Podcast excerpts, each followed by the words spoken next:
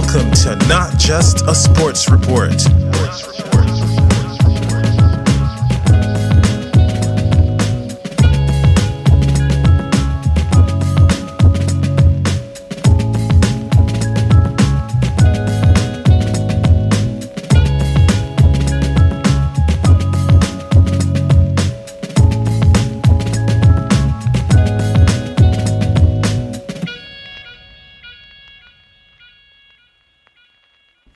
Champions, and welcome to Not Just a Sports Report. I apologize, been away for the last week or so. Activated holiday mode, probably not at the best time considering I'm trying to do coverage of rugby league, but I'm back just in time for the two grand final qualifiers. If you haven't guessed it yet, this is NRL Finals Fever, the preliminary finals. We are going to have two teams this weekend qualifying for the NRL 2022 Grand Final, and the race is now down to four. Now, last time I checked in, it was a preview for week one of the finals, so I haven't been able to touch base in regards to the results. But week one, it was rather incredible. We saw the Panthers easily account for the Eels. That saw the Panthers book themselves straight in for the prelim final that they will be hosting this weekend. We also saw the Raiders upset the Storm in Melbourne. That was a huge statement from the Green Machine.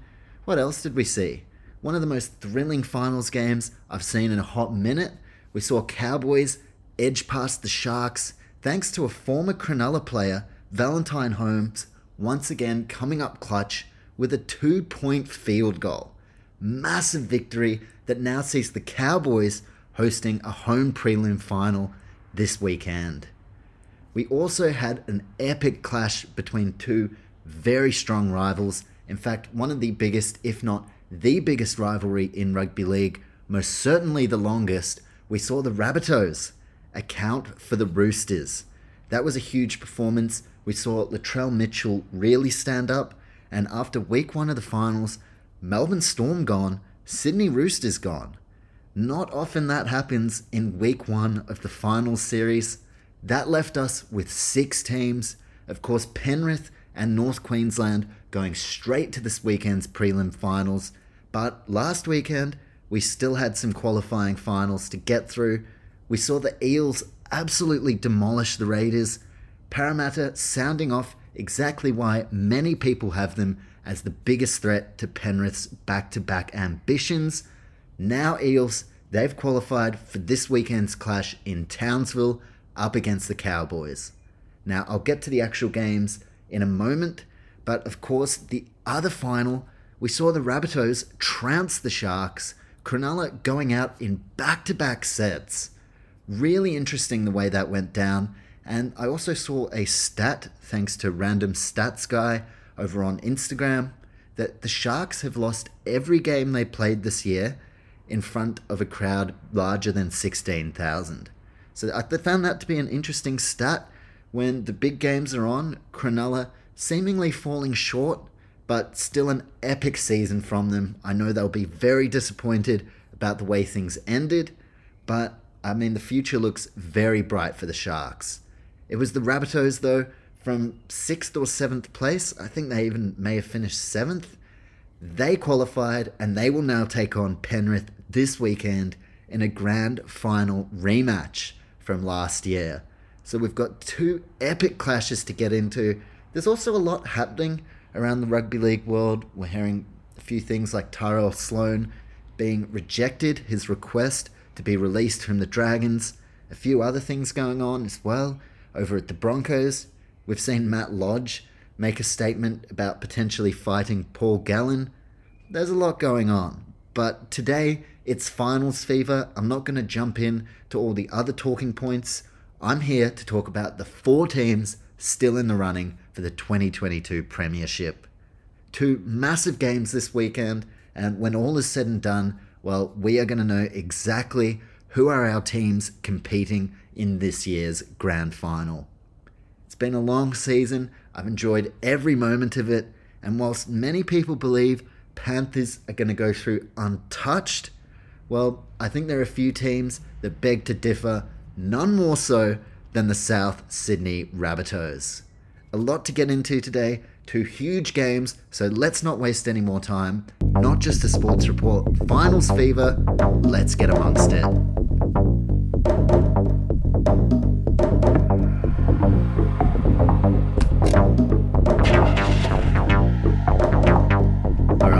Let's sink our teeth in to the Friday night game. Our first grand final qualifier of the weekend as the Cowboys, the North Queensland Cowboys, in Townsville hosting the Parramatta Eels, who many people believe Eels have never been in a better position in recent years to challenge for a premiership. All the years they've spent building under Brad Arthur, from a wooden spoon side when he took over to a consistent side appearing in the finals, well, now, with many of their stars leaving at season's end, it feels like now is the time for Parramatta to strike. However, it's not going to be easy in Townsville, very hot, very humid conditions. And if you told me at the start of the year that the Cowboys would be hosting a preliminary final in Townsville with the the chance to qualify for a grand final, I probably would have laughed at you. I, I probably would have laughed. I did not see this coming from the Cowboys at all. I have loved this season, and at the start of the year, well, you couldn't pay me to tip the Cowboys. Fast forward all the way up to this prelim, and I have to say, North Queensland have made a believer out of me. I know many people still doubting them, including Paul Gallen, who he's been very vocal in saying he doesn't give the Cowboys a chance. Well, they sent his Sharks pretty much on the way. I mean, Sharks they lost the Cowboys, then they lost the weekend after. I still think people are underrating the Cowboys. They think that they're just a young squad here to make up the numbers. I don't think that's true.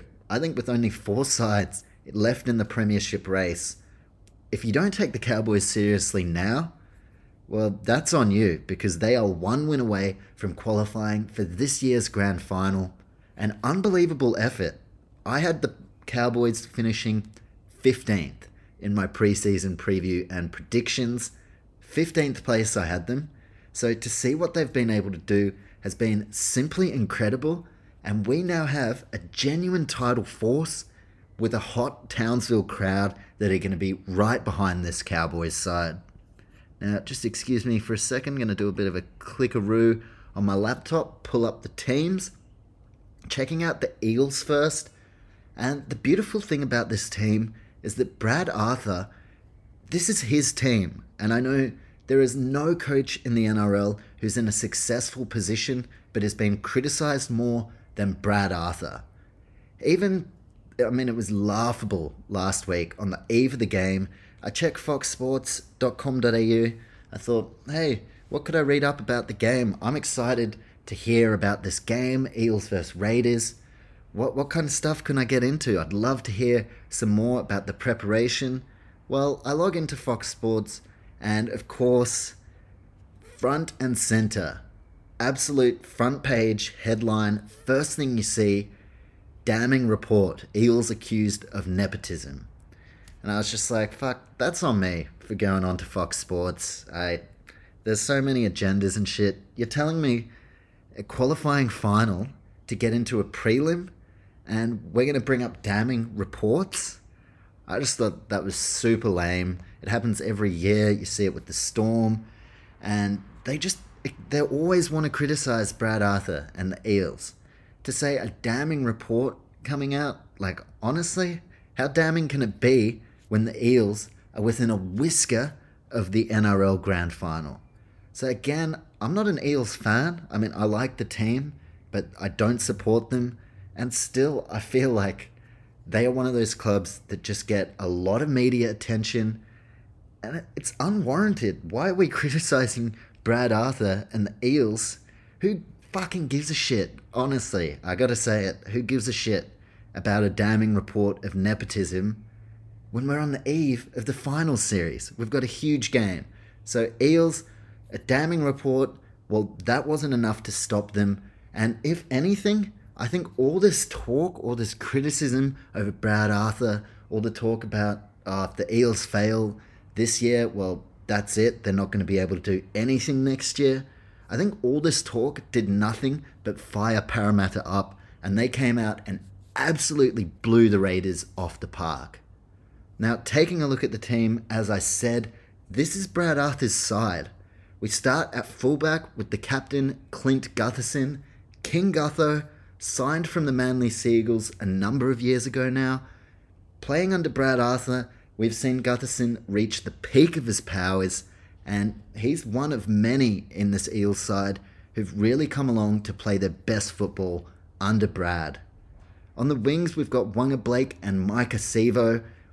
Sivo, a huge part of what the Eels are trying to do. He is their big man. He gets through a ton of meters off kick returns. So huge wing combination, Maika Sivo, Waqa Blake. In the centres, Will Penisini, a young kid that the Eels have been very vocal about wanting to build this club around. And Tom Opacic, one of the many players who are leaving at season's end. Opacic off to Hull Kingston Rovers in the Super League, I believe. In the halves, Dylan Brown, Mitchell Moses. This is a premiership worthy halves combination. I've said it before and I'll stick to it. Dylan Brown, there was no better player last weekend than Dylan Brown, who ran for over 300 metres in a finals game. Absolutely tore Canberra to shreds.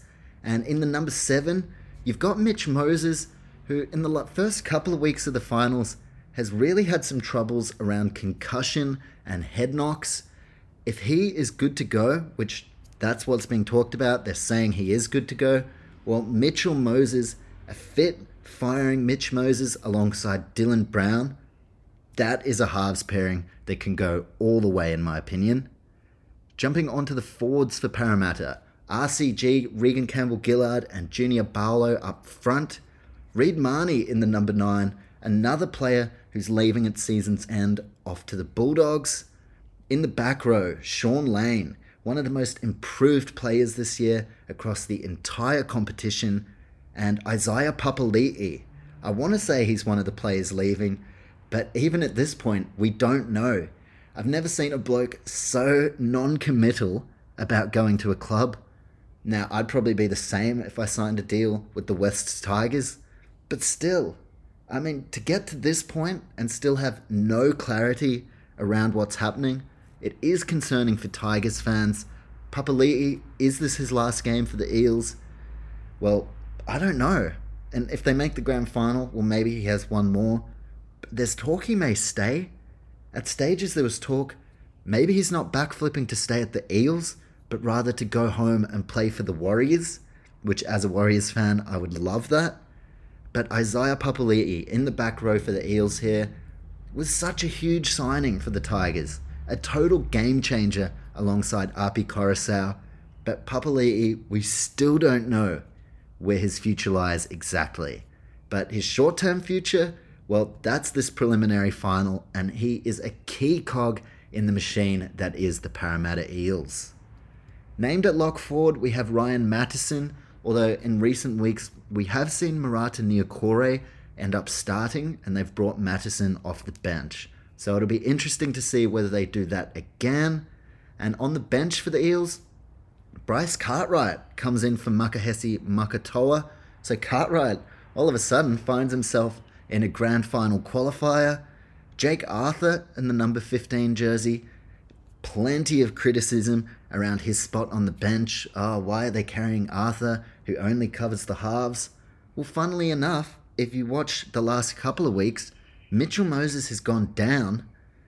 Who else would they bring on? If Jake Arthur's not on the bench, they don't really have a great answer to throw someone into the halves without totally having to just mix and match their side. Jake Arthur on the bench, I'm really happy for him. I think, I mean, this is the NRL. Do we really think Brad Arthur's putting his son on the bench just because he's his son? I don't think so there's so much criticism on Brad Arthur already. I don't think he's going to add more unnecessary pressure unless he feels it's truly worth it. In the number 16 jersey, Oregon Kaufusi off to the Sharks next year, and in the 17, Marata Niukore off to the Warriors next year. Now, pulling up the Cowboys squad, and what a season it's been for them. They now host a prelim final in Townsville, and there's going to be a lot of emotion. Now, Paul Green, his passing earlier in the year, very, very tragic, and you've got to believe they're going to be wanting to do something special here. Obviously, they want to win the competition. It's not, they're not just doing this to honor Paul Green, but I really do feel that in this game, when times get tough and when some of these players need to find that extra little something within themselves, I, I do think that's going to come into play. A lot of these boys having plenty to do with Paul Green, the only Cowboys coach to have ever gone all the way and won a premiership. And I think it would be a very special nod to a great coach and, by all reports, a great bloke if the Cowboys are to go all the way once again. Checking out their team in the fullback jersey, Scott Drinkwater. One of the biggest talking points at the start of the year being Todd Payten's reluctance to start with Drinky. He put Hamiso at the back. Tom Dearden started in the halves over Drinkwater. And at the start of the year, a lot of people scratching their heads. They felt like that wasn't the right move. In hindsight, well, putting Tom Dearden in that number six jersey was the perfect decision from coach Todd Payten. And Scott Drinkwater, he had to sit out. He didn't get to play the first couple of rounds of the season, but from the moment he was called in to play fullback, he has owned that jersey and he has become one of the major players in the Cowboys' premiership push. Drinkwater at fullback, on the wings, Kyle Feldt, who knows a thing or two about winning a premiership. In fact, it was his try that pretty much sealed the deal, got them to Golden Point, and the rest was history. On the left wing, Murray Taulagi. And I must say, one of Todd Payten's greatest strengths is his ability to bring along young players and turn them into first graders. I saw this firsthand as a Warriors supporter when he took a very struggling Warriors side and he was getting us to perform very, very well in the absolute peak of that COVID pandemic, the boys having to stay in Australia Todd Payten, that is the best I've seen the Warriors play since we were in the 2011 Grand Final. So Payten, he knows a thing or two about bringing through young kids, and Murray Taulagi is the perfect example. Fast forward back only a couple of years, Taulagi was struggling to break into the side, was getting very limited opportunities, and ever since Payten's come, well, he's given Murray Taulagi a full nod of confidence and look how far Taulagi's taken that. He is now an Origin representative and one of the major stars across this Cowboys backline. In the centers, total game changer, Valentine Holmes in the left center. Nobody in this Cowboys lineup proving to be more clutch this season than Valentine. And for years, the talk is he a fullback? Ah, oh, he could be better on the wing. Where does he play? Well, Todd Payten identified center his best position, and I really do believe that is the best position for Valentine. He gets to use a bit of his ball skills. He's a great runner of the football as well, and hasn't he been suited perfectly to the centers? Many would argue the best center across the entire competition. In the right center position, you have Peta Hiku, signed from the Warriors, and I'm a huge fan of Peta, and he's exactly what the Cowboys needed. Over the last couple of years, they have majorly been lacking a strike center. They tried to get Esan Masters over from the Tigers. That didn't really seem to work out. They had Justin O'Neill, who an incredible player, but toward the back end of his career struggled with form as well as injuries. Hasn't the signing of Peta Hiku been phenomenal? He's the exact strike center the Cowboys have needed and I tell you what, as a Warriors fan, I was gutted to lose him, but stoked to see him now in a grand final qualifier. In the halves, I'm going to say it right now. I think this has been the best halves pairing of the entire season. Tom Dearden, Chad Townsend. Now, rewind all the way back to preseason. Tom Dearden was no certainty to even be in the side. He was brought over mid season last year from the Broncos. plenty of reps on him as a great young talented half, but we definitely weren't seeing that in his NRL appearances. I felt as though he was scarred from being thrown in the deep end at the Broncos as well. Last year, Cowboys finishing the season in awful fashion. They just absolutely limped to the finish line. And to see Tom Dearden respond the way he has, that's been one of my favorite kind of talking points of the entire season has been the rise of Tom Dearden and the signing of Chad Townsend, the captain, a premiership winning halfback with Cronulla. But last year, midway through the season, Sharks dropping Townsend. He came over to the Warriors, had an injury interrupted season. Lots of talk about Townsend signing, how much money he was getting, and whether he was going to be able to make a difference at all. Well, now we know. Chad Townsend, what a signing. Cowboys identified a perfect fit for their club. Um, Tom Dearden doesn't play the way he has been and doesn't earn himself an origin call up without Chad Townsend alongside him. All year, it's been Townsend playing that classic role of organising halfback, handling the kicking, getting the side around the park, and that has freed Tom Dearden up to just run the ball, which now we're seeing that's what he does best. So, huge fan of the halves combination. And in this game, my key battle, well, that's in the halves. Dearden, Townsend, Dylan Brown, Mitchell Moses, both, in my opinion, worthy pairings to go all the way to Premiership glory. Only one of them are going to be able to do it. And I'm very intrigued because I think this game is going to be won and lost on the back of their halves pairings. And I couldn't tell you right now who are going to gain the ascendancy. Up front, Jordan McLean, who's set to re sign with the club. What a fantastic story it's been this year for McLean. Reuben Cotter, gee, he has some ticker, doesn't he? He's named up front. And Reece Robson, one of the best number nines in the entire competition. We're finally seeing why Reece Robson had so many wraps on him coming through the grades. In the back row, Tom Gilbert, Dolphins bound next year, and Jeremiah Nanai, another one of these players under Todd Payten who's just skyrocketed to really start maximizing their potential. And in the lock forward position, Jason Taumalolo. A lot made last year of Todd Payten's reluctance to play Taumalolo for big minutes. Talk going into this season, there were plenty of talks and whispers around, hey, if Cowboys shit the bed this year, maybe JT ends up somewhere else. Full credit to Jason, full credit to Todd Payten. They've made it work, and then some.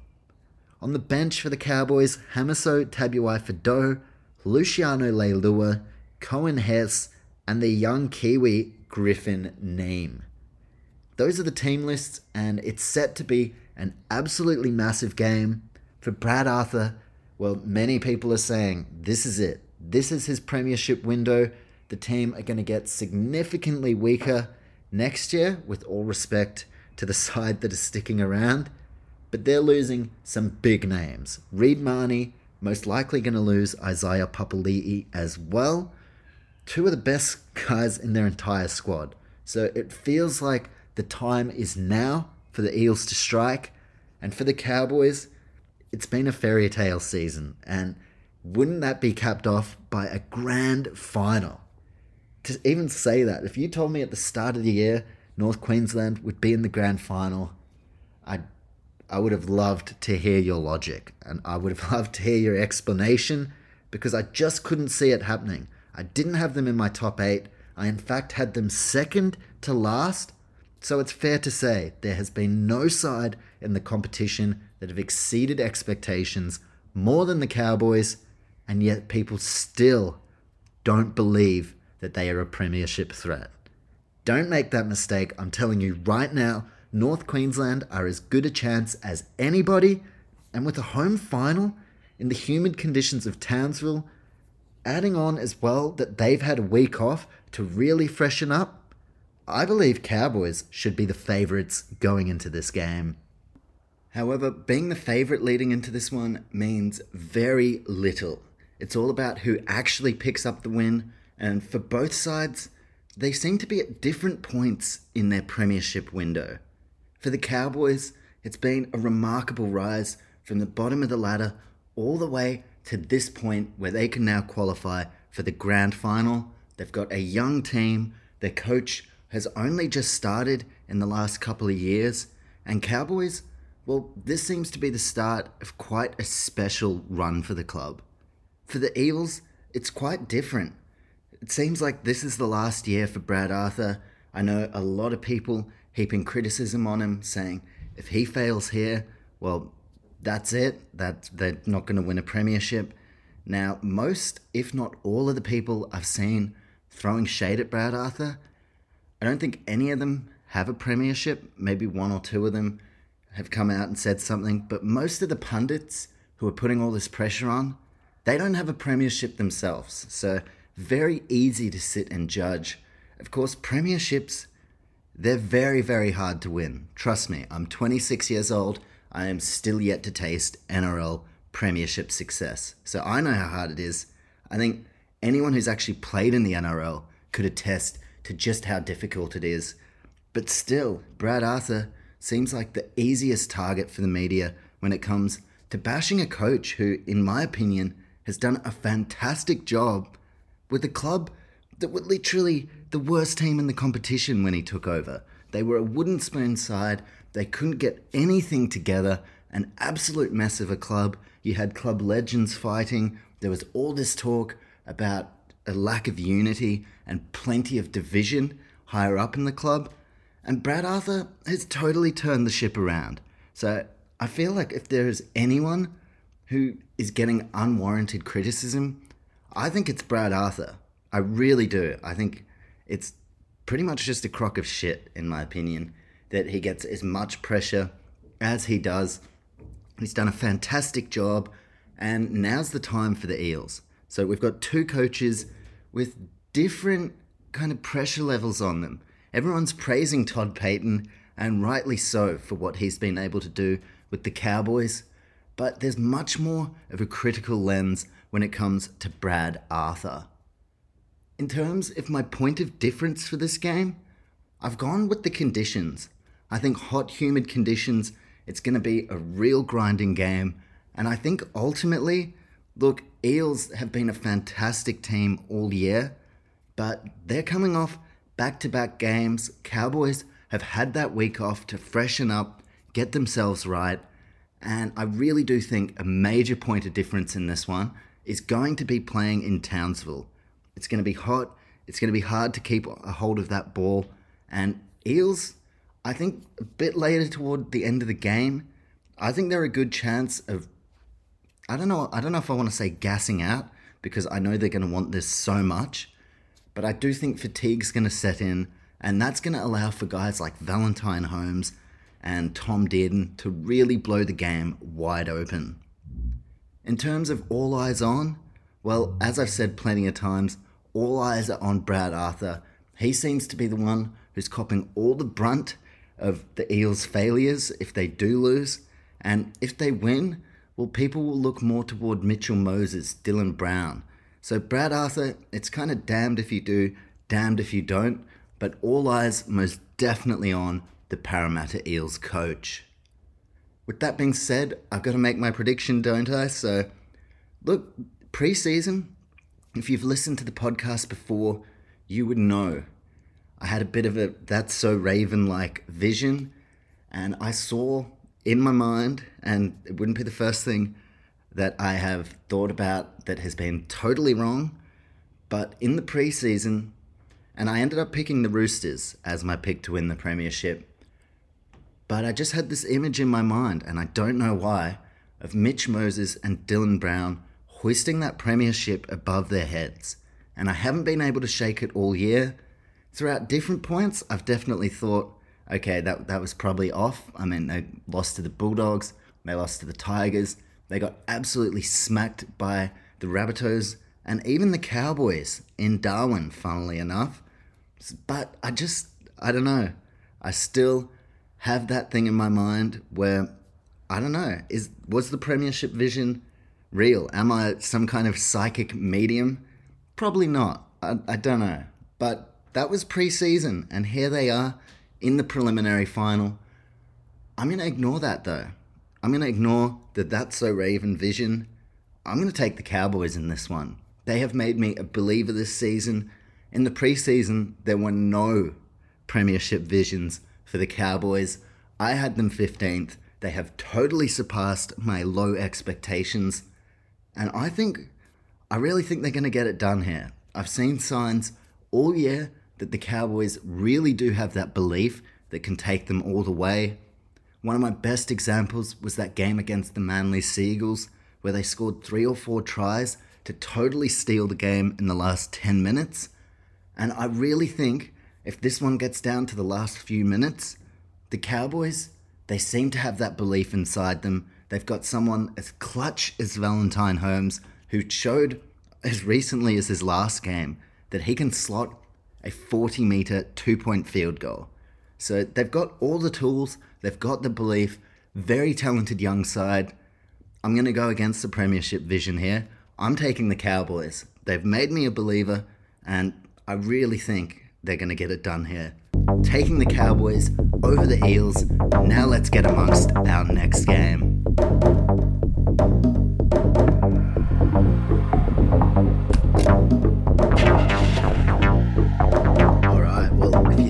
Action was done there, you are sadly mistaken because we have an absolutely massive clash Saturday night, a grand final replay from last year's decider at Accor Stadium. We've got the reigning and defending premiers, the Penrith Panthers, looking to make it back to back titles as they take on the South Sydney Rabbitohs.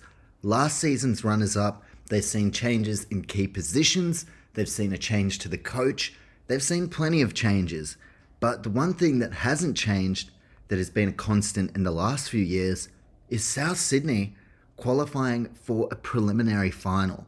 I believe this is the fifth in a row after having a lot of really unlucky moments where they lost in the prelim, didn't qualify for the grand final.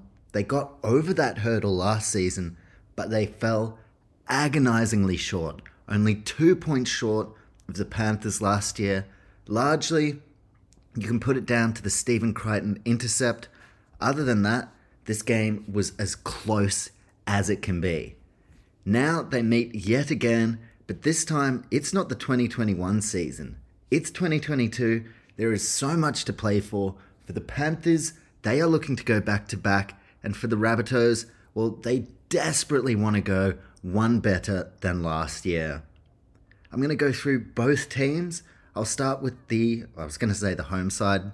Realistically, both of them, it's home for them. Now, fullback for the Panthers, Dylan Edwards. Had a huge year last year, but he's just gone from strength to strength this season. Dylan Edwards, one of the form players across the entire competition, and may even be a sneaky chance for that Dally M medal. On the wings, Brian To'o and Charlie Staines. We saw Taylor May suspended.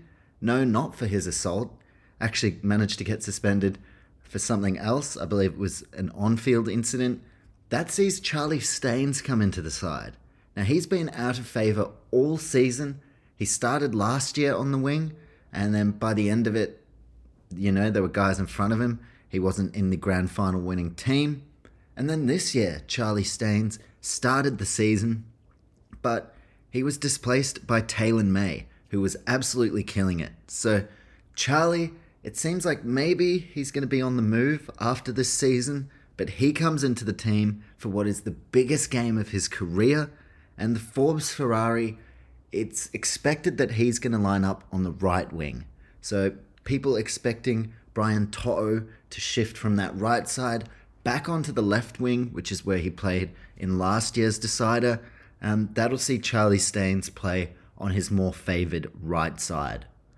In the centres, Izack Tago been one of the great young players of the competition. Now, if you've paid attention to the podcast, he was one of the votes for the Rising Star this year for the best young player. Now, he fell just short, but I've been hugely impressed with Izack Tago.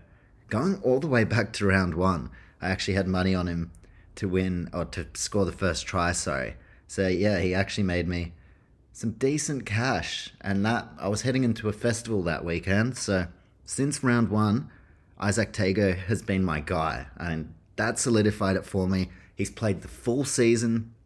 So much talk as well going into this year. Well, how are the Panthers going to go without Matt Burton? Well, they've gone just fine. It's I forgot for a second that he was even at the Panthers. Izack Tago has come into that side, has killed it all year, and now he finds himself with the chance to qualify for the NRL Grand Final, first time in his young career.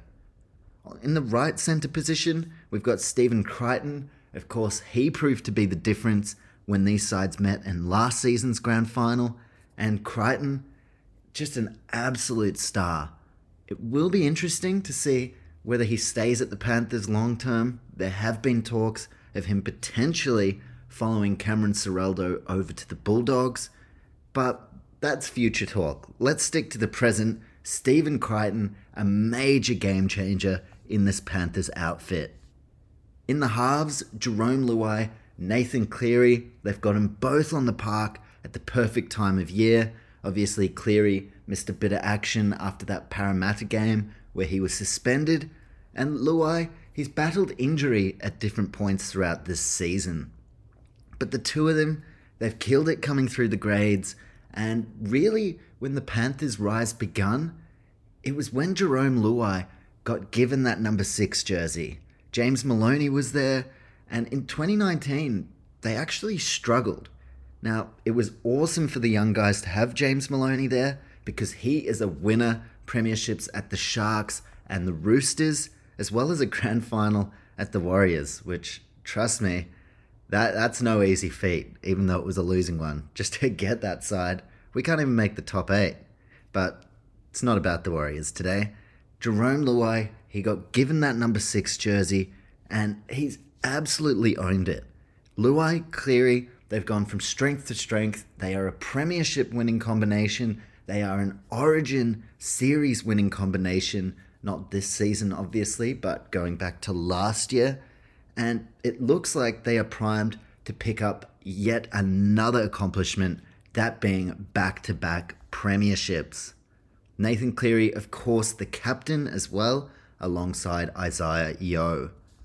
Up front for the Panthers, Moses Leota James Fisher Harris, two guys who came through their junior system, just like pretty much their entire squad. Fisher Harris and Leota, both part of that 2015 under 20s premiership winning side. In the number nine, Api Koroisau.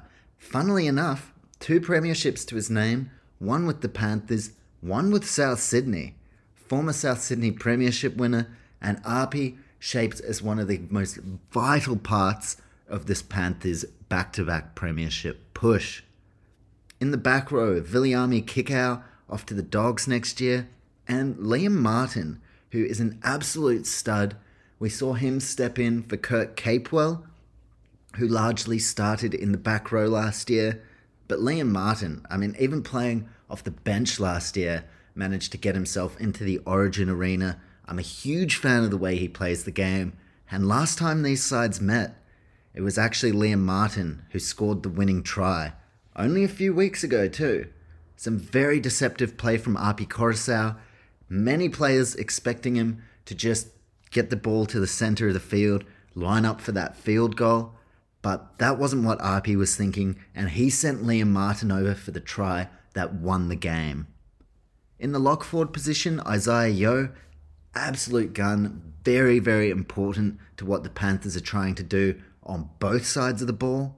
And checking out Penrith's bench, Mitch Kenny in the 14 jersey, Scott Sorensen in the 15, an epic signing. He was definitely far too good for New South Wales Cup during his stints with the Sharks as well as the Raiders, but he couldn't seem to get himself into consistent first grade standards. So, unfortunately for Sorensen, it took him a while to break into first grade properly, but the Panthers clearly identified this guy was too good to be playing reserve grade. And now Scott Sorensen, I believe he's one of the best bench players in the entire competition. Brings so much impact and that was really reflected with his selection in the New Zealand Kiwis World Cup squad. In the 16, Spencer Leniu, and in the 17, Jaeman Salmon. Unfortunately for Jaeman, not through his fault, at weak gutted dog is just all. I think that's what a lot of people think of. It's unfortunate the tag has stuck. I never met the guy, but yeah, I, I don't think he'll be caring too much about that comment, given that he's one win away from partaking in his first ever NRL Grand Final. Checking out South Sydney's team, and some big news breaking today Alex Johnston out. The prolific try scorer, he has a couple of injuries that he's battling, so he has had to withdraw from this game, and that sees Richie Kennar. I believe Richie Kennar is going to come into the side. Although another one who could potentially come in in that number 20 jersey Josh Mansour. And that would be a very interesting narrative given Mansour moved on at the conclusion of the 2020 season, had to leave the Panthers, a club he's been very loyal to, a club that he was happy to take less money to stay at. And since going to the Rabbitohs, it really hasn't worked out, unfortunately, for Josh Mansour.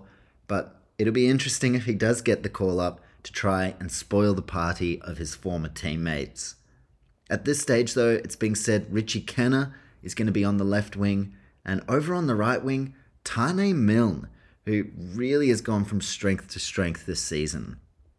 In the fullback position, you've got one of the biggest stars in the game, Latrell Mitchell.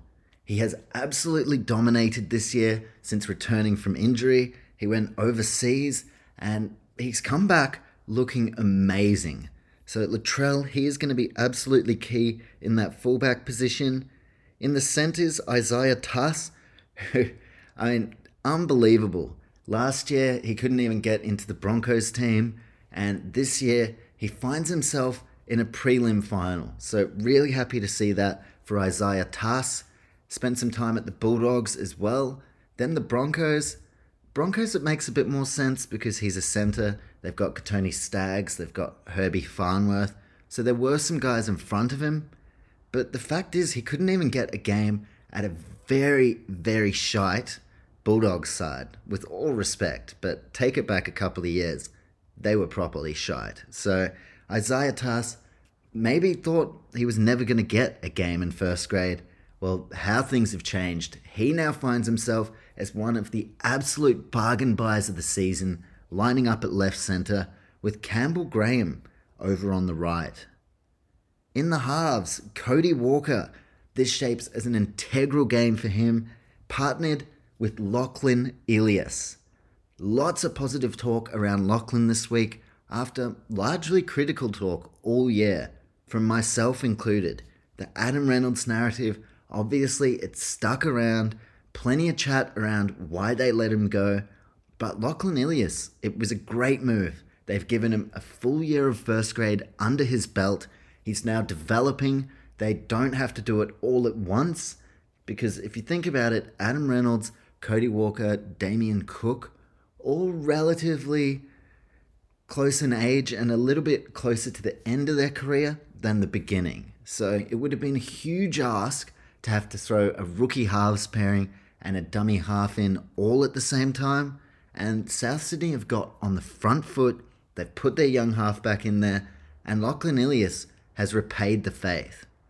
Let's not forget as well last time that the Rabbitohs took a punt on an untested, unproven, unknown young halfback.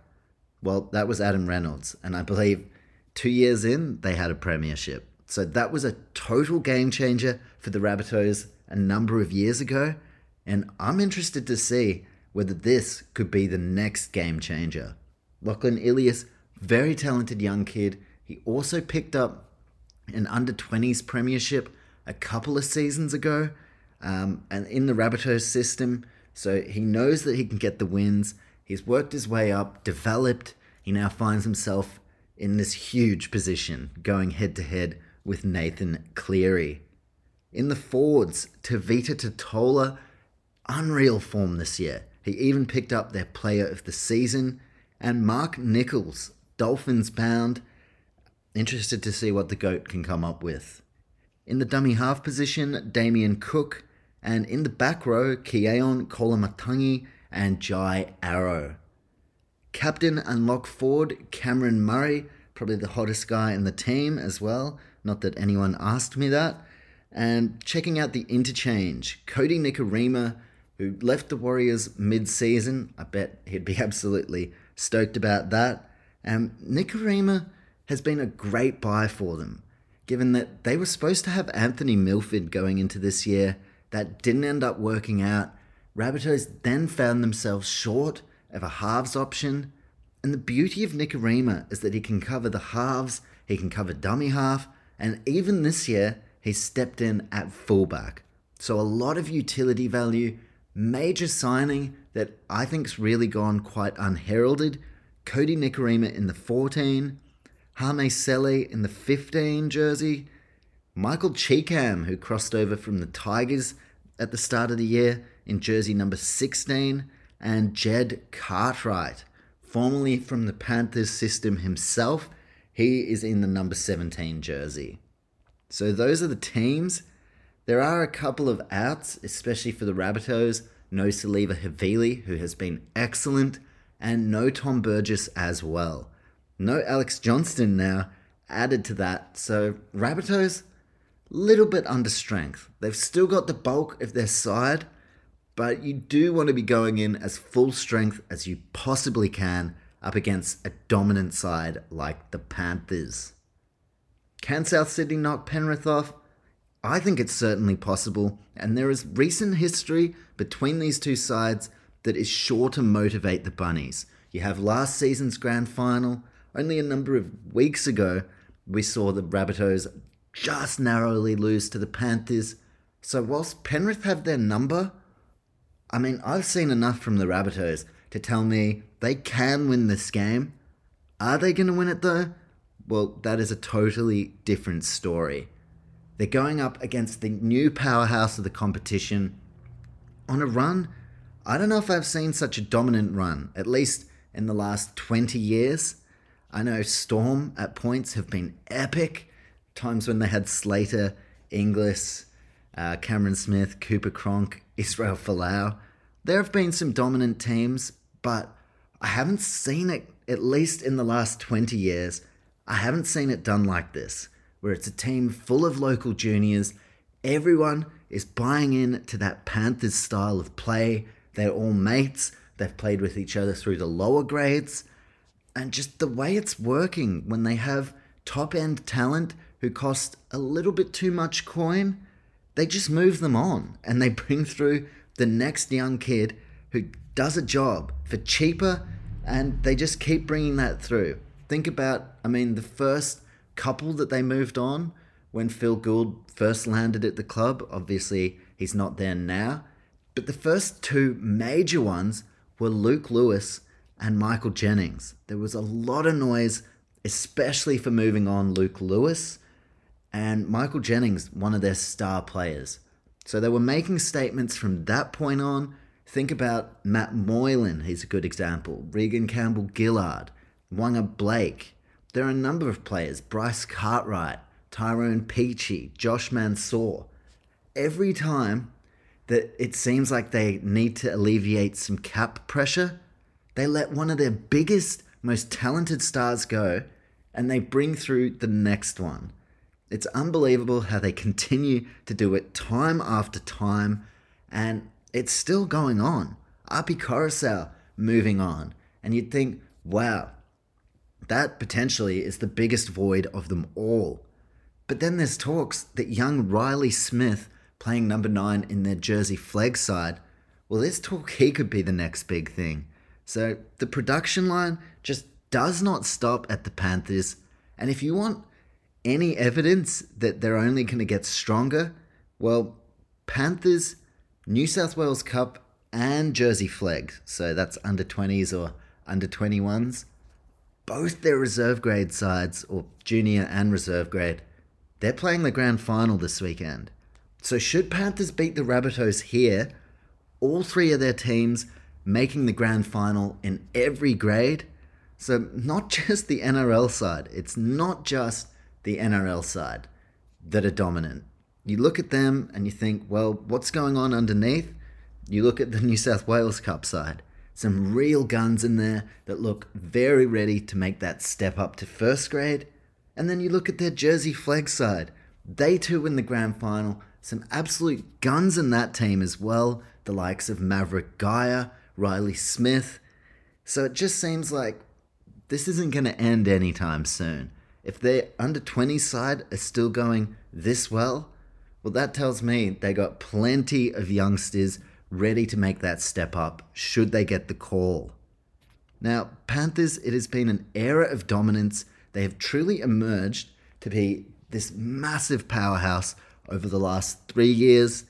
And look, they've got plenty of motivation going into this one. A few departures for next year. Api Koroisau off to the Tigers. Viliami Kikau off to the Bulldogs. And he's not the only one going to the Bulldogs. Cameron Ciraldo, assistant coach, and someone who's had a big say in why the Panthers are as successful as they are. Ciraldo could be the biggest loss of the lot. He has been there the whole step of the way. He brought the youngsters through at Holden Cup level when that was a thing. So he won a premiership at under 20s level. He went up to New South Wales Cup. He won a premiership there. And he has had such a large hand with pretty much every player in that Panthers side. So, some very, very key departures at season's end. And you better believe that the Panthers are going to want to send them off in style. You can't always get what you want, though. You can't always send everybody out in style. Ask the Rabbitohs. Last year, they would have loved to send captain Adam Reynolds and coach Wayne Bennett out of the club in style. Well, that didn't happen. So, rugby league, it's not necessarily made for fairy tales. We've seen it time and time again. You only have to look at Andrew Fifita. I'm sure he would have loved to bring another premiership to the Shire before leaving the club. But it doesn't always work out like that. And for the Rabbitohs, well, those losses that I just mentioned, they've been part of the major storyline this year. A lot of talk, I would say the majority of the talk, no Adam Reynolds. All year, myself included, I had some criticism of it. I did believe Lachlan Ilias was the right call. Like, I do think he is a great young talent. Although there were times throughout this season where I started to doubt that. Many people did, except the Rabbitohs. They stood firm with their decision, and at times they looked like they'd be left with egg on their face. Adam Reynolds goes over to the Broncos, takes a side from the bottom of the table up to the top four at one point. And anytime Reynolds played, he was killing it. I think back to Magic Round, uh, where he put on some Alfie Langer like magic. Like there was this feeling in the air, like holy shit, the Brisbane Broncos have got their man. And in that same token, it was being looked at like, well, the Rabbitohs, they let this guy go. Has that taken them out of their premiership window? Many people believed so, but the script has been flipped. Now we fast forward to the current point we are at. Adam Reynolds and the Broncos, look at how they finished the season. Not so much Reynolds, he still playing great, but the Broncos, they had an all-time meltdown. Still a lot of improvement, and you can see just how much of a difference Reynolds made, but they fell very, very flat at the end. Rabbitohs, they finished very strong. Latrell Mitchell, he was definitely the turning point. When he came back into that side, they were a new outfit, totally new outfit. And with that, we see them one game away from the grand final. No Adam Reynolds in sight, no master coach Wayne Bennett in sight. It felt like how many people say with the Eels, some of their departures this year, a lot of people feel like this is it, this is the time to strike for Parramatta. That's how I felt about Souths last year. I felt like you got to do it while Adam Reynolds is here. You've got to do it while Wayne Bennett is the coach. But none of this applies. Jason Demetriou has more than served his apprenticeship. He's won a Queensland Cup premiership at the Northern Pride a number of years ago now. And then he crossed over to the Illawarra Steelers and he won a premiership there as well under the Dragons system. So he's had runs on the board at reserve grade level. And one of the really interesting notes, actually, from his Illawarra Steelers or Cutters, I think they were called actually, my apologies, uh, from his Illawarra Cutters days, and when he won the New South Wales Cup Premiership, five of those players from that Dragons reserve grade Premiership side are in this Rabbitohs squad. Not all of them playing in this one. I know Isaac Thompson, I believe he was a member of that side. Taane Milne, who's playing on the wing, he played in that side. I'm trying to think who else. Hame Sele, Siliva Havili.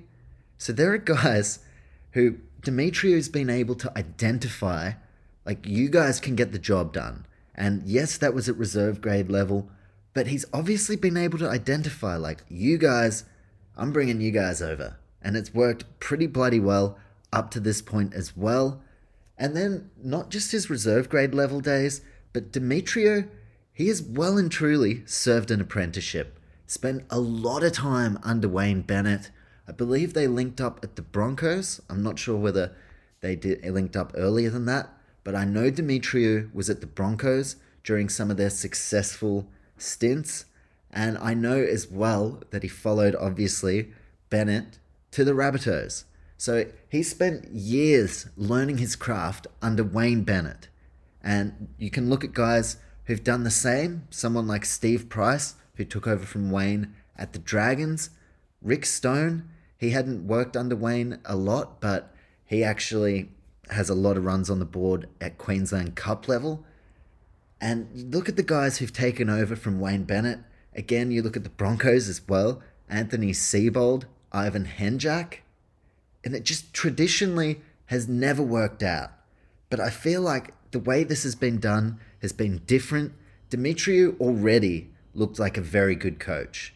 And then to work under Wayne Bennett, to learn the systems, he's had some time as well at the Rabbitohs to get to know all of these boys before he's taken on that role of head coach.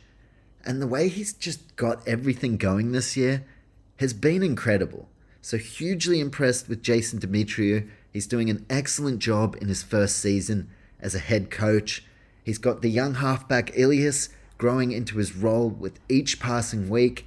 He's got Latrell Mitchell in career best form.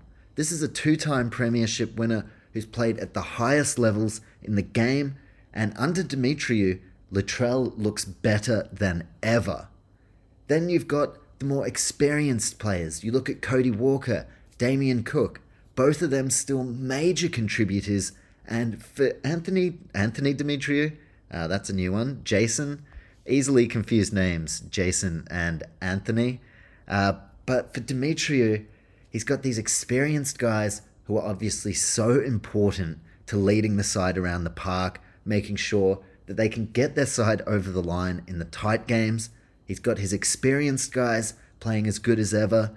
He's given the captaincy to Cameron Murray, who he is a generational player for the Rabbitohs.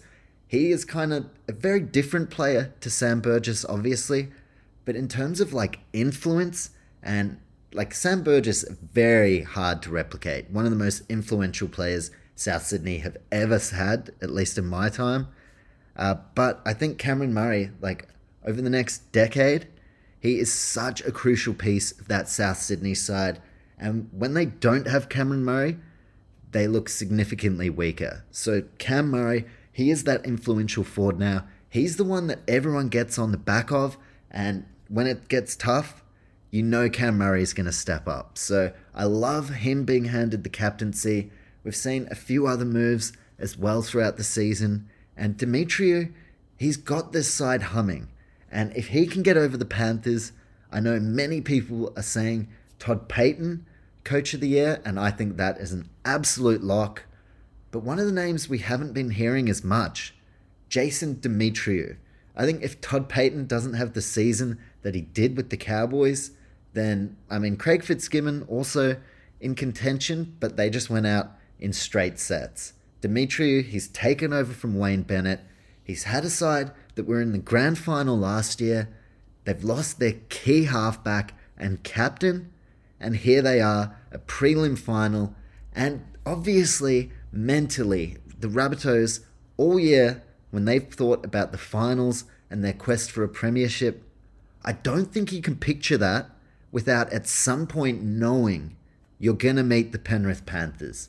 And most likely they may have been thinking grand final, but here we are in the prelim. And this dates back to last year's grand final. All through the preseason, all through this season, South Sydney Rabbitohs have been working to get to this point.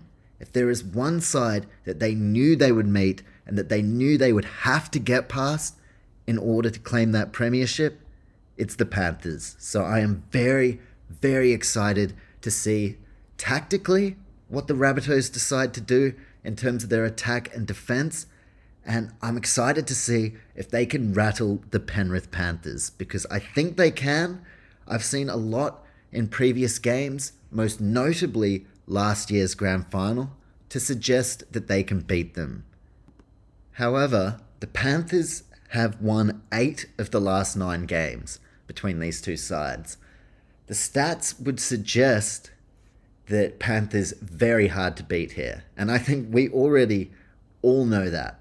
Everyone, or at least like a large majority of people who follow the game, Panthers, we've been thinking they're going to go all the way from very early on in the season. So, Panthers have always been that benchmark. They are now the side to beat. Eight of the last nine games won by Penrith, although the exception in those nine games. Week one of the finals last year, only last year, and with no Latrell Mitchell either, Rabbitohs beat the Panthers. So they know they can do it. We've also seen this year at origin level, Queensland, they rattled some of those Panthers players. The Blues, obviously, largely made up of Penrith players. Queensland found a way to really get under their skin and get the win.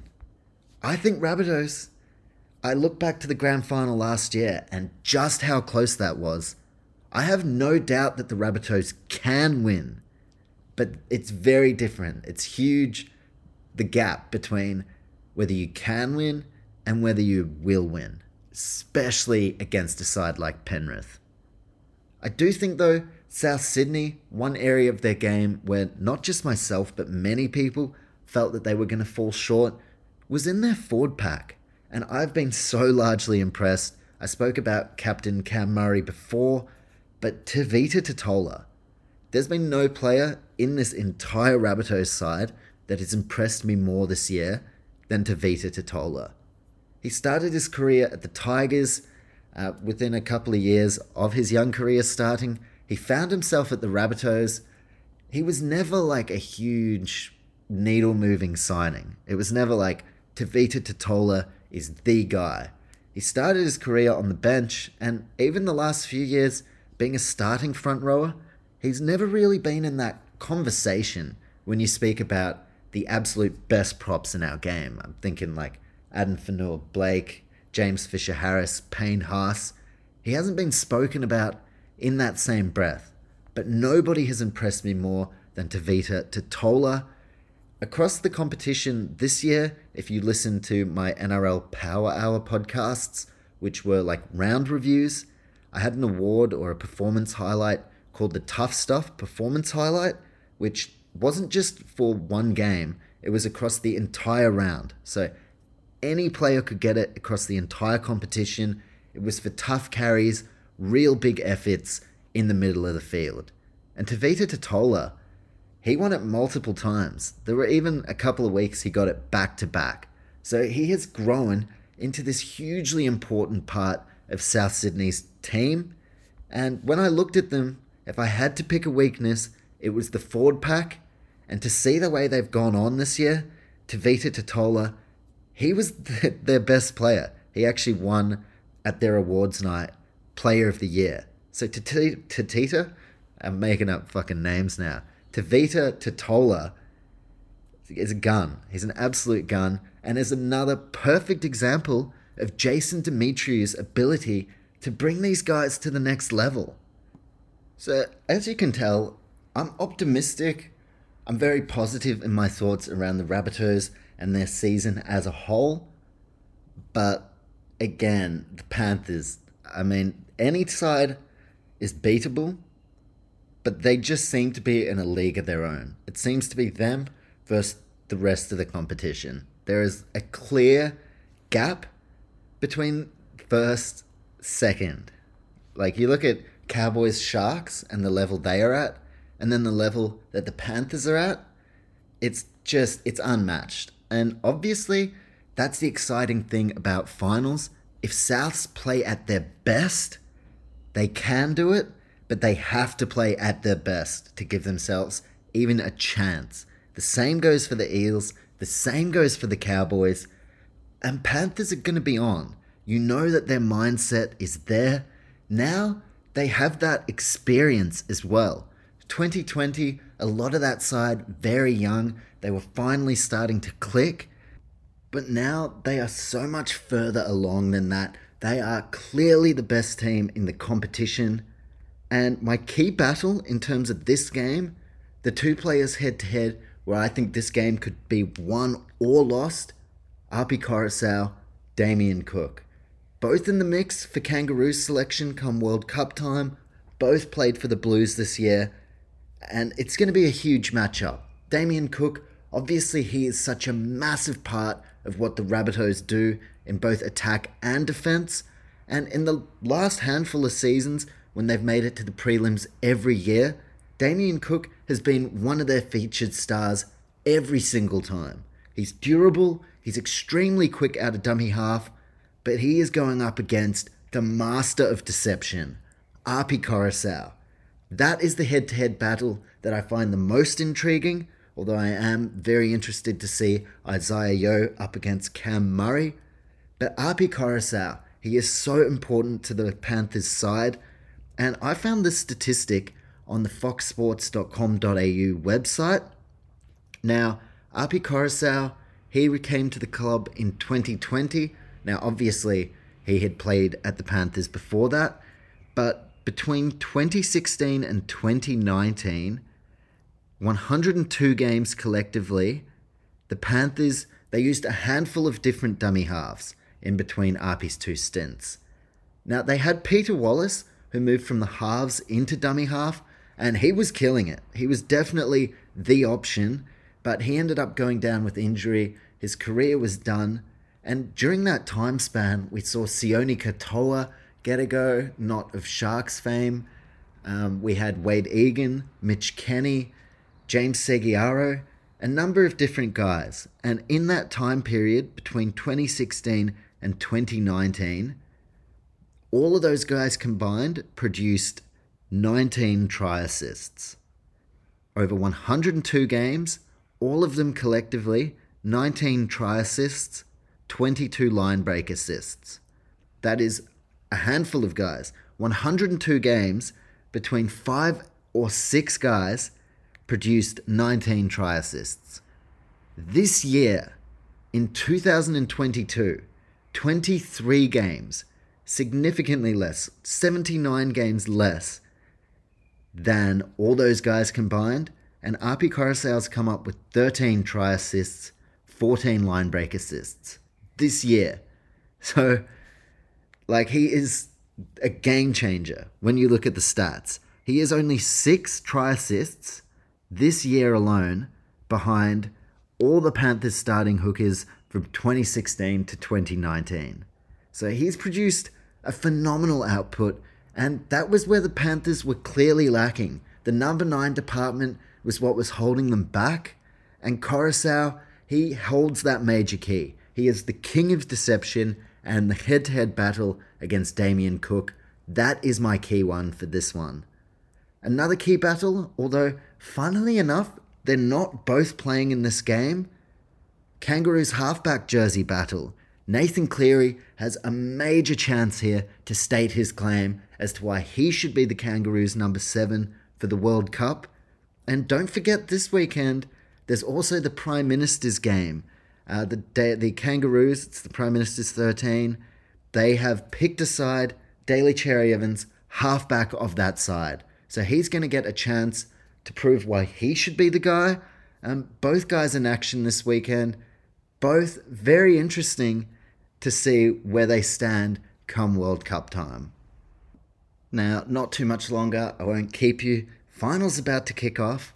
And just quickly before I jump into this little last part as well, just circling back quickly to when I was going through the Parramatta Eels team list, there's actually been a change in the time since I started recording. So Tom Opacic out of the centres for the Eels.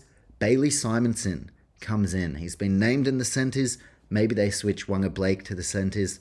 Although they had been playing Simonson at left centre at New South Wales Cup level. So I've thrown that out there. Let's now get back to the grand final rematch. And my point of difference in this game is Panthers having the week off. Most definitely.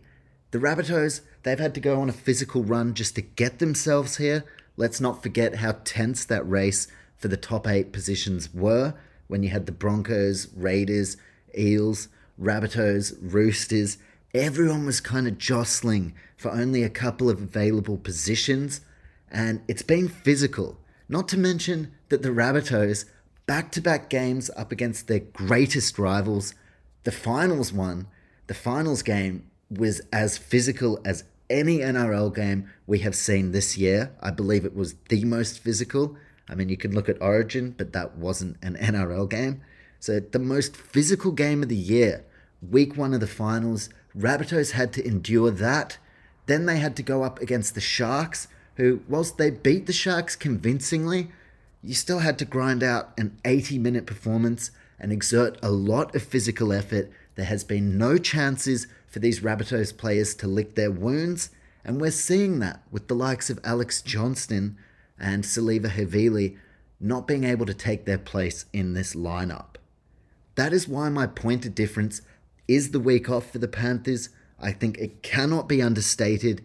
And their back rower, Liam Martin, he's come out during the week and he spoke about how important it is for them now with that week off because last season they lost to the Rabbitohs week one of the finals and they had to go the long way around. We saw players like Dylan Edwards were busted, but at that stage, only like I think Api, maybe one other, Kurt Capewell, had won a premiership. So they were all just giving it everything, but they really had to give everything of themselves physically. They were carrying injuries and Liam Martin, he has spoken about how crucial this week off has been. They've been able to manage their niggling injuries. They're not going into this one banged up. And if you look at what the Panthers did last year, wounded, well, if they are as fresh as can be, that is a major, major point of concern. So I've gone the point of difference, Panthers week off. And Liam Martin also spoke about how, I mean, quite obviously, the game plan shut down Latrell Mitchell. So I'm going to be keeping a close eye on that. I'm really interested to see how they decide to approach that because it's one thing saying it, it is another doing it. Latrell, of course, not present during last year's final series. He is on an absolute tear, has not lost a finals game in years, dating all the way back to his time at the Roosters, back to back premierships. And here he is the main man. He's the one that everyone looks at, one of the most marketable, marketable stars in the game, one of the most polarizing. A lot of people, they, they don't like him. I'm not in that category. I am such a massive fan of Latrell Mitchell. Love the way he plays the game. And he's someone who gets a lot of unnecessary hate and a lot of unnecessary media bashing. Even as recently as this week, Paul Kent saying, like, oh, he's not playing the victim anymore and shit like that. And like, at times, he really was the victim. Like, he was getting so much unnecessary media bashing, articles that are clearly prompting people in comment sections, which is not where you find the most intelligent breed of people, but articles that are clearly baked to get people to, you know, controversy, comments, clicks. Latrell has been used for so much of that, and the game, well, like he generates this game so much money. So many people tune in to watch Latrell play, whether you love him or whether you hate him. I know plenty of people don't like him, especially Roosters fans. But look, they're going to have to shut him down. And if they can't, he could turn this game on its head. So, as far as all eyes on, all eyes on Latrell Mitchell in this game, all eyes on the South Sydney Rabbitohs, who are going to try and do what a number of teams have done in the last couple of years defeat their grand final opponents from the year before. And the most important part of all of this for the fans of both teams last year's final series took place in Brisbane. This is going to be a totally different ball game, very different energy. The crowds are going to be out in full support, and the vibe of this game is going to be epic. Huge crowd. I'm gonna, I'm expecting a sea of black, but the Rabbitohs have a huge support base as well. It's going to be full of some not so random Souths guys, and the Burrow they're going to be going off their head. So, very keen to see the atmosphere in front of the Sydney crowd. And my prediction I'm taking the Panthers. I just have to. I, I think we all know they're on an absolute tear of epic proportions. And this isn't the point where I'm willing to go against them. But I am very intrigued to see what questions the Rabbitohs can ask of Penrith. And I'd love to see it. I'd love to see the Rabbitohs win. It'd be an epic moment and it would really shake the competition up going into grand final week. But I'm going the Panthers. Penrith, they seem like they're in a league of their own. I think they get it done here. So taking the Panthers over the Rabbitohs, and of course, in that first game for the finals, I've taken the Cowboys over the Eels. We'll wait and see how that goes. I will check back up on the weekend. I'll go through both games and we'll have some answers to these questions. So I'll be able to go through in hindsight, talk about what we know, and then this time next week, or a little bit earlier actually, I won't do it on the fucking day of the game, I'll be going through a full grand final preview. So very excited for that. This has been Finals Fever for the preliminary finals. You now have my picks, a full preview of both games, and I'm also going to have a look at doing an NRLW Finals Fever podcast. I wanted to do that separately. That one will be a lot shorter, but I've enjoyed the season a lot. So I'll go into my picks for both semi-finals in the NRLW and also on grand final week I will be going through the NRL 2022 not just a sports report. Fuck, that's a mouthful, isn't it? Uh, I'll have to work out how to shorten that the performance highlights of the entire year.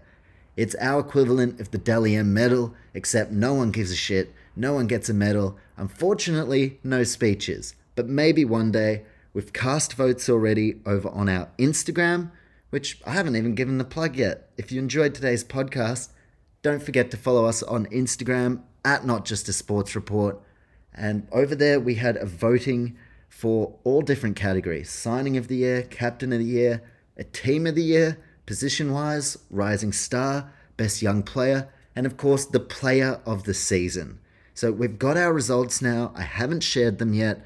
And grand final week, I'll be putting that podcast out. The 2022, not just a sports report, performance highlights of the year. So there's plenty more content to come. We've obviously got performance highlights. We've still got the review of all these games, prelims, some NRLW, grand final, and I'm even going to be doing a postseason review of every side season. And then I was kind of like, you know what? I've had a lot of lot on my plate this year, podcasting wise. And I was like, okay, well, at least I have the off season to kind of unwind and, and focus my energy on some of the other projects I've been doing. Wrong. We got the Rugby League World Cup, so I'll be covering that in some form. There will be some form of podcast and content.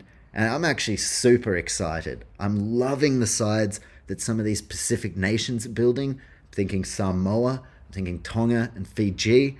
And I've also enjoyed watching Papua New Guinea, who they have had a really interesting rise. And I think I think they're a sneaky chance at actually upsetting some teams, like they did against Fiji earlier this year. As a Kiwi, I'm very excited about New Zealand's chances and of course, Australia, they've got to be the favourites every year. let's not forget England too. I'm pretty sure the bloody competition is in England. So it's going to be a fun World Cup, and I'm excited to cover it. But let's not look too far into the future yet, because we are in the best part of the season, that being the final series.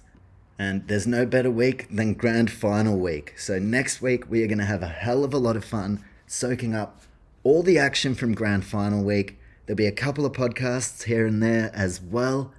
But look, it's Friday. The games are only a few hours away. There's fucking there's some dog barking outside. He's got finals fever. He or she, uh, unspecified gender, but I'm pretty sure I'm a dog whisperer. I'm like the Eliza Thornberry of the podcasting world. And the dog said, I'm, I'm fucking pumped. I'm pumped because the Eels are playing the Cowboys tonight in a matter of a couple of hours. So now I need to go and get a couple of drinks, maybe. Of course, I will enjoy them responsibly. And look, we got some finals to sink our teeth into. So I hope you enjoyed today's podcast. I'll be back on the weekend with a recap of all the action, finals fever. Hope you enjoyed it, and if your team are playing, hopefully they get up this weekend. Thanks for listening, and have a fucking ripping weekend.